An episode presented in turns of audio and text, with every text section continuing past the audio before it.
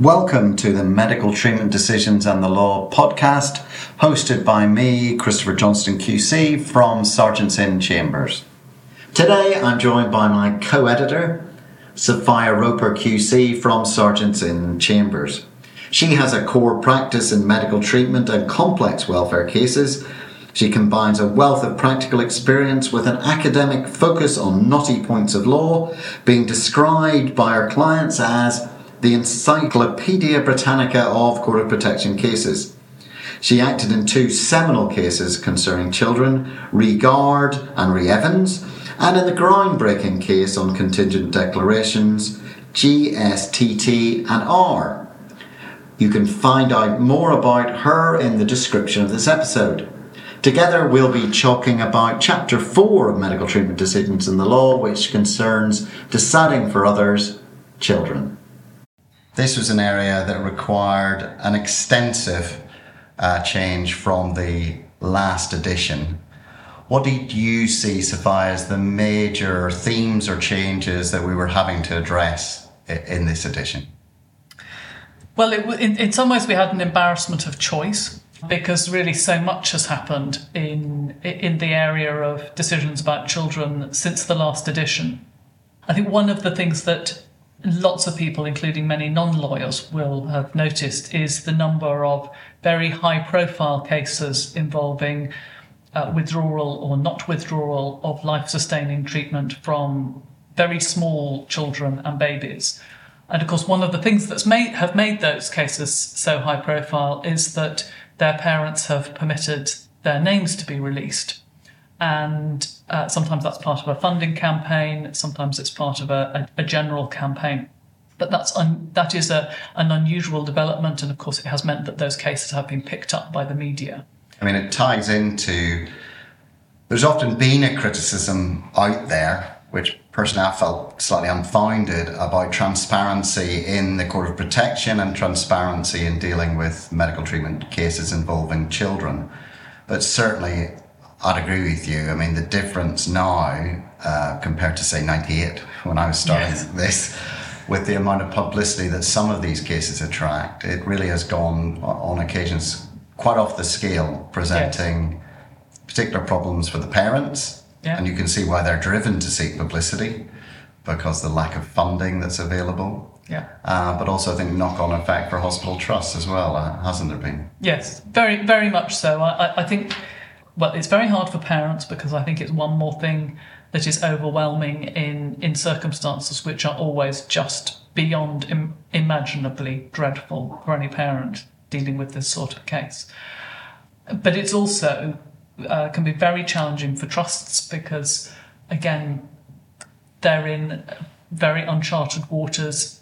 Typically, those who work in paediatric or neonatal intensive care, there are lots of quite young, very dedicated nurses, but they are utterly unprepared for sudden, overwhelming publicity with reporters camped outside the hospital trying to talk to them. Yeah, and it's creating an adversarial environment. Yes. When it's not meant to be an adversarial court system, and actually on both sides, people are focused really on what they see as the best interests of the child.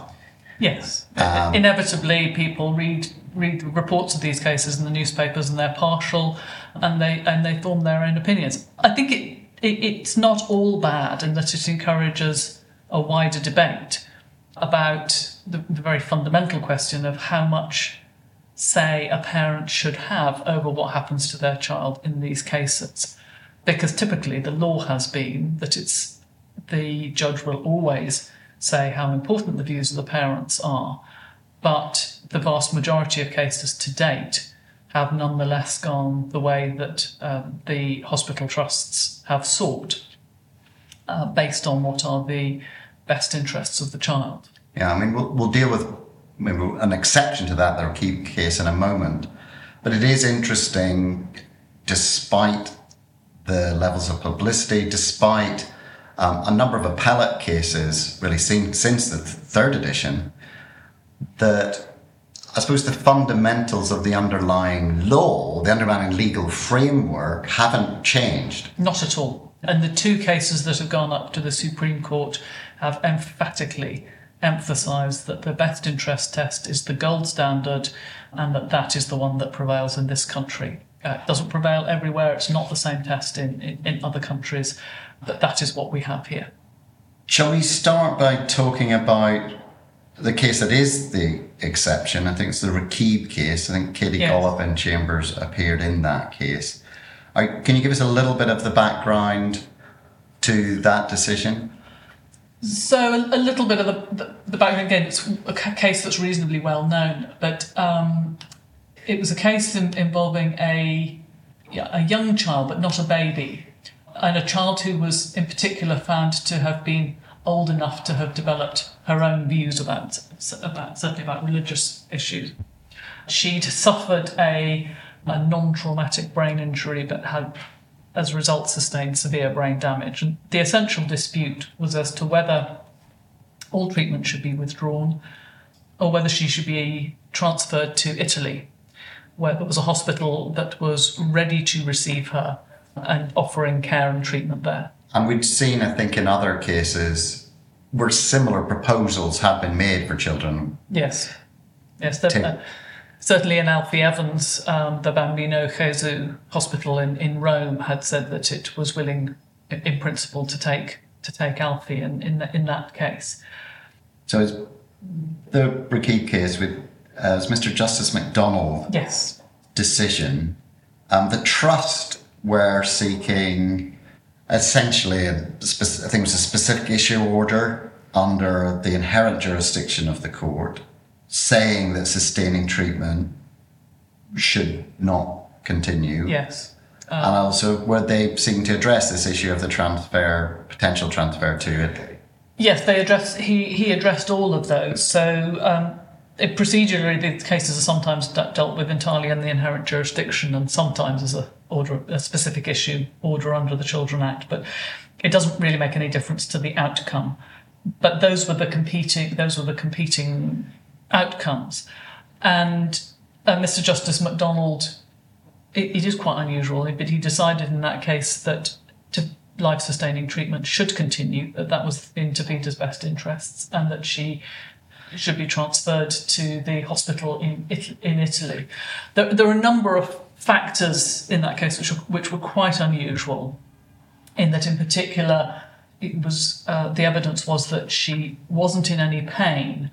And so what is conventionally referred to in a lot of these cases as overly burdensome treatment wasn't a negative factor for her.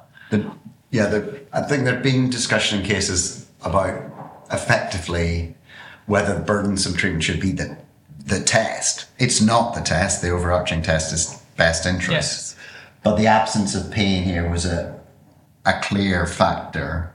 Just quoting, and this is from our book in terms of the summary, he also noted that the Italian hospital that had agreed to provide treatment had a detailed, fully thought out and funded care plan that will look to move Tafida to a position where she can, following a tracheostomy and a gastroscopy, be cared for by her family at home on a ventilator. And he was drawing a contrast there with the Gard and the Evans case. I think I wasn't in Raqeeb, but looking at the judgment, there was a very detailed treatment plan, and so the proposal was clear and well thought out all the way through, rather than being an open offer that still required further exploration. I mean, just touching on that, it strikes me, in terms of practical advice in these types of applications, and I've had it with adult cases involving issues to do with anorexia,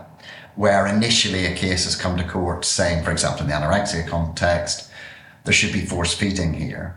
Similarly, in the child context, it could be saying, there's this plan to go to Italy. But I think the important point for those dealing with the applications is the judges are incredibly interested in what's behind that, aren't they? Yes. I mean, for example, in the anorexia case I was describing, there was an adjournment in order for the trust to say, well, look, what is your plan here? Is that Re E? Yeah. So it's an important practical aspect here that they were, was obviously on the child side, was effectively addressed on the family side, I should say, effectively addressed in Raqeeb, so that Mr. Justice MacDonald could feel content that there was a plan that worked in the best interests of the child. And I think that that level of detail, which is often very difficult to secure for parents who are trying to explore this sort of possibility, but it does make a real difference to the outcome of the case, because the judge can see in black and white what will actually happen. And I think that can be contrasted with one of the proposals in the case of Alta Fixsler, where what was being suggested was a transfer to Israel, and where Mr. Justice MacDonald specifically raised the fact that the plan was a very much only an outline plan and that it hadn't been fleshed out. One of the other things that was significant in the Raqeeb case was that, although he said they were not determinative, Mr. Justice MacDonald took into account the fact that Tafida had already developed her own religious views to a limited extent, only to a limited extent because of her age, but she had clearly shown an interest in following her parents' religion. I mean, I think this is an interesting thing, that it ties to this assessment of best interests, and we commented on it in the introduction to this edition. I commented on it in the introduction to the third edition, that whilst we don't have substituted judgment test in England and Wales, that what is the case is that best interest, there's been this far greater focus on the personal and the subjective in looking at what should happen.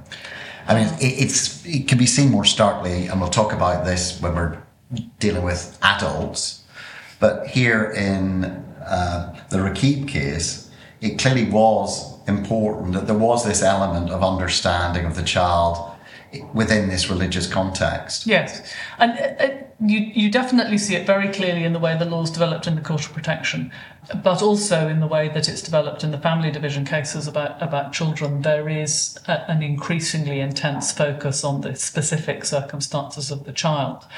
And Tafida Raqeeb, because she was a little bit older than some of these cases, had developed her own views. Again, that can be contrasted with the experience of Alta Fixsler, who had never developed. She hadn't lived long enough and hadn't developed enough cognitive ability to be able to form her own religious views. That's not to say that the religious background would be irrelevant in such a case, but it looks as though it will be afforded less weight, where what is being said is this is a child who comes from this specific religious background, rather than this is a child who comes from this specific religious background and has already started to embrace it for themselves. That's the material difference. I mean, that takes us nicely, I think, to the Re X case, which Sir James Mumby gave judgment in, which is very interesting in the context of the Human Rights Act, and looking at the rights of the individual, that when you're dealing with children who are 14, 15, who may be Gillick competent, or dealing with 16 and 17-year-olds, that looking to what extent that has shifted in terms of the approach that's been taken, particularly in case life or death situations. Yeah. So I think in that area, one of the things that's been reinforced is that up to the age of 18, a court has an inherent jurisdiction to override the wishes and decisions of a child, whether they are Gillick competent or not. And unusually, even if they are assessed as having the capacity within the meaning of the Mental Capacity Act to make decisions for themselves. So there's a slight tension there between the fact that the Mental Capacity Act applies generally to those who are 16, and generally, once an individual is found to have capacity, the courts regard themselves, I think the Court of Protection regards itself properly as unable to make that decision for an individual. But the High Court still retains an inherent jurisdiction to override even the capacitous decision of a 16 or 17-year-old, which can actually mean that deciding capacity is a redundant issue, and it can be a counterproductive issue. You can be expending time and a good deal of emotional energy potentially distressing the child quite considerably, to reach a determination which isn't going to impact on the outcome. So Re X was a determination which was in line with, if you like, what our understanding would have been in the law before, even 98, whatever. It's based on quite old cases. It just reaffirms them completely. And we, within the text here, quote, the Prince in Massachusetts, Justice Rutledge saying parents may be free to become martyrs themselves, but it does not follow that they are free in identical circumstances to make martyrs of their children. So I think that's a 1944 American decision that's then been quoted in subsequent cases. Yes. And that still applies. Yes, I think it would be put less pejoratively now. So one of the two cases, Court of Appeal cases, that Sir James talks about a lot in the Re X case is the Re W case, where Lord Justice Nolan refers to the distinction between an 18-year-old who can do with their life whatever they wish and a child under 18, where he said it is the duty of the court to ensure, so far as it can, that children survive to attain that age. So there's a very clear, bright line at the age of 18.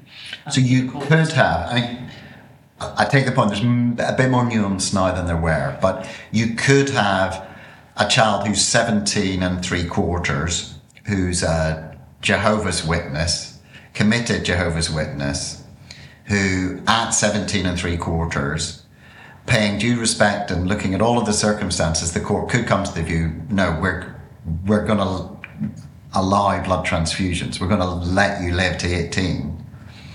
And the same child, post 18 in a day as an adult, if that child has capacity, well, not an adult, has capacity, yes, then they are free, in the language of Prince, to martyr themselves. Yes. And of course, that is exactly what happened in the one of the first cases, where exactly that decision was made. This decision of Lord Justice Ward, and it's the basis for Ian McEwan's novel The Children Act, where a young man did have blood transfusions imposed on him under the age of 18, but it subsequently came out that he had required another one after the age of 18 and had still refused it. So, is the method general position is roughly the same, but there is a greater...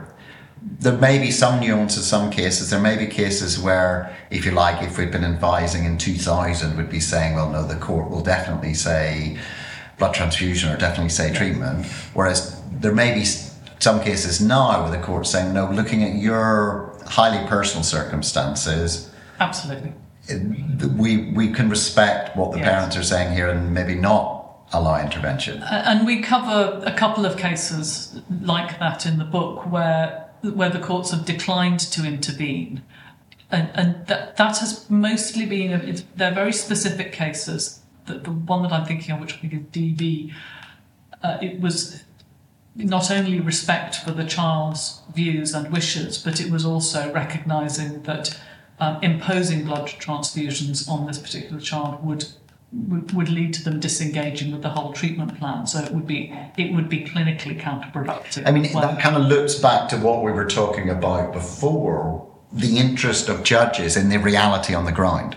Yeah. So there's the Re T liver transplant case, which I was involved in quite some time ago, where the practicalities of dealing with not only the transplant, but also the follow-up with a transplant, meant that it was of importance to assess whether in reality that would work, and that in a way the court's not going to engage with something that's either futile or is going to create so many problems in the child's life that in fact you're shooting yourself in the foot. Yeah. You're throwing the baby out with the bathwater, if you like, because you're have to focus in the best interests in the real world rather than in some alternative objective reality that doesn't exist. And I'd say that's what makes these medical treatment cases so fascinating, is because often you do have to drill down into what treatment is going to look like.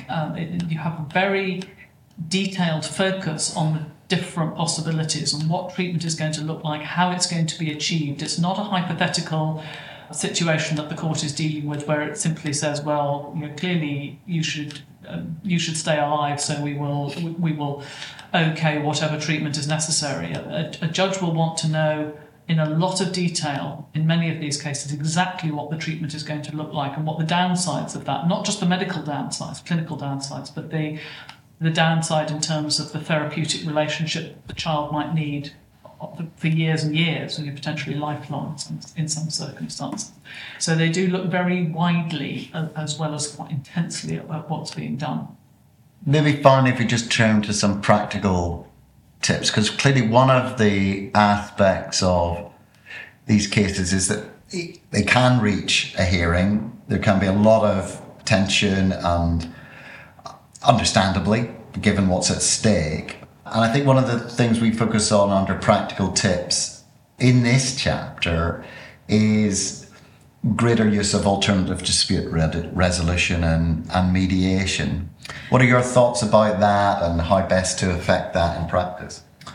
I'm a huge fan of mediation. A lot of lawyers aren't, partly because often by the time something comes to us, especially as barristers, people are more entrenched and it's felt that there is no point and it will just cause further delay. It also has, I think, slightly unjustified reputation for being expensive, which it isn't always.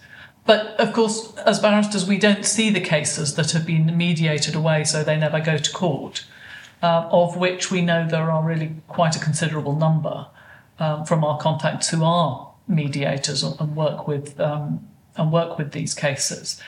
And my own experience is that if you time mediation right, it can achieve a great deal. Sometimes it will achieve the resolution of the whole case, which is always cheaper for everybody, and it's always less traumatic and upsetting for everybody.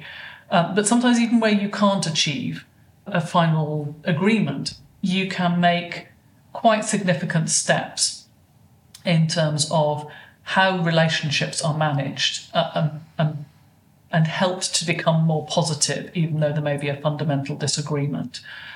I'd say what we can see in practice, and sometimes there's kind of nearly a quasi-mediation going on between counsel. So as barristers, yes, when we're brought in, we're communicating with counsel on the other side. And one of the problems that you can often see in these cases is just literally a failure of communication. Yes. It's like the doctor's on Venus and the family are on Mars. Absolutely. And so often. I mean, I am biased. My wife is a mediator, but what she would say, and I would agree with, is trying to get mediators involved as early as possible can be incredibly helpful. And I think people can, as you've highlighted, focus too much on, here's the end result and we've sorted it.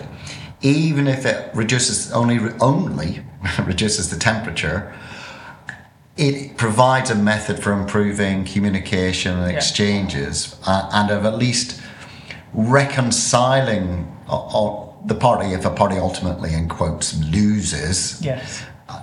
At least they've got a better understanding of why they've lost and the motivation on the other side. Yes, and if a party's losing in some of these cases, they still have to go through the process sometimes of watching their child have life-sustaining treatment withdrawn. And it can only be a good thing that happens in an atmosphere of as little acrimony as possible. Having said that it's good to get people in as early as possible, I agree with that, and I think it is. And I've had experience where the emotions are so high that doctors are actually quite frightened to speak to the parents. So the communication gets worse and worse because the parents are more and more upset. The doctors are anxious about saying anything that will be misconstrued. And so communication just dwindles. Inevitably, that just raises tensions and raises feelings of suspicion and anger. And so sometimes in those circumstances, a mediator can simply open up the channels of communication again.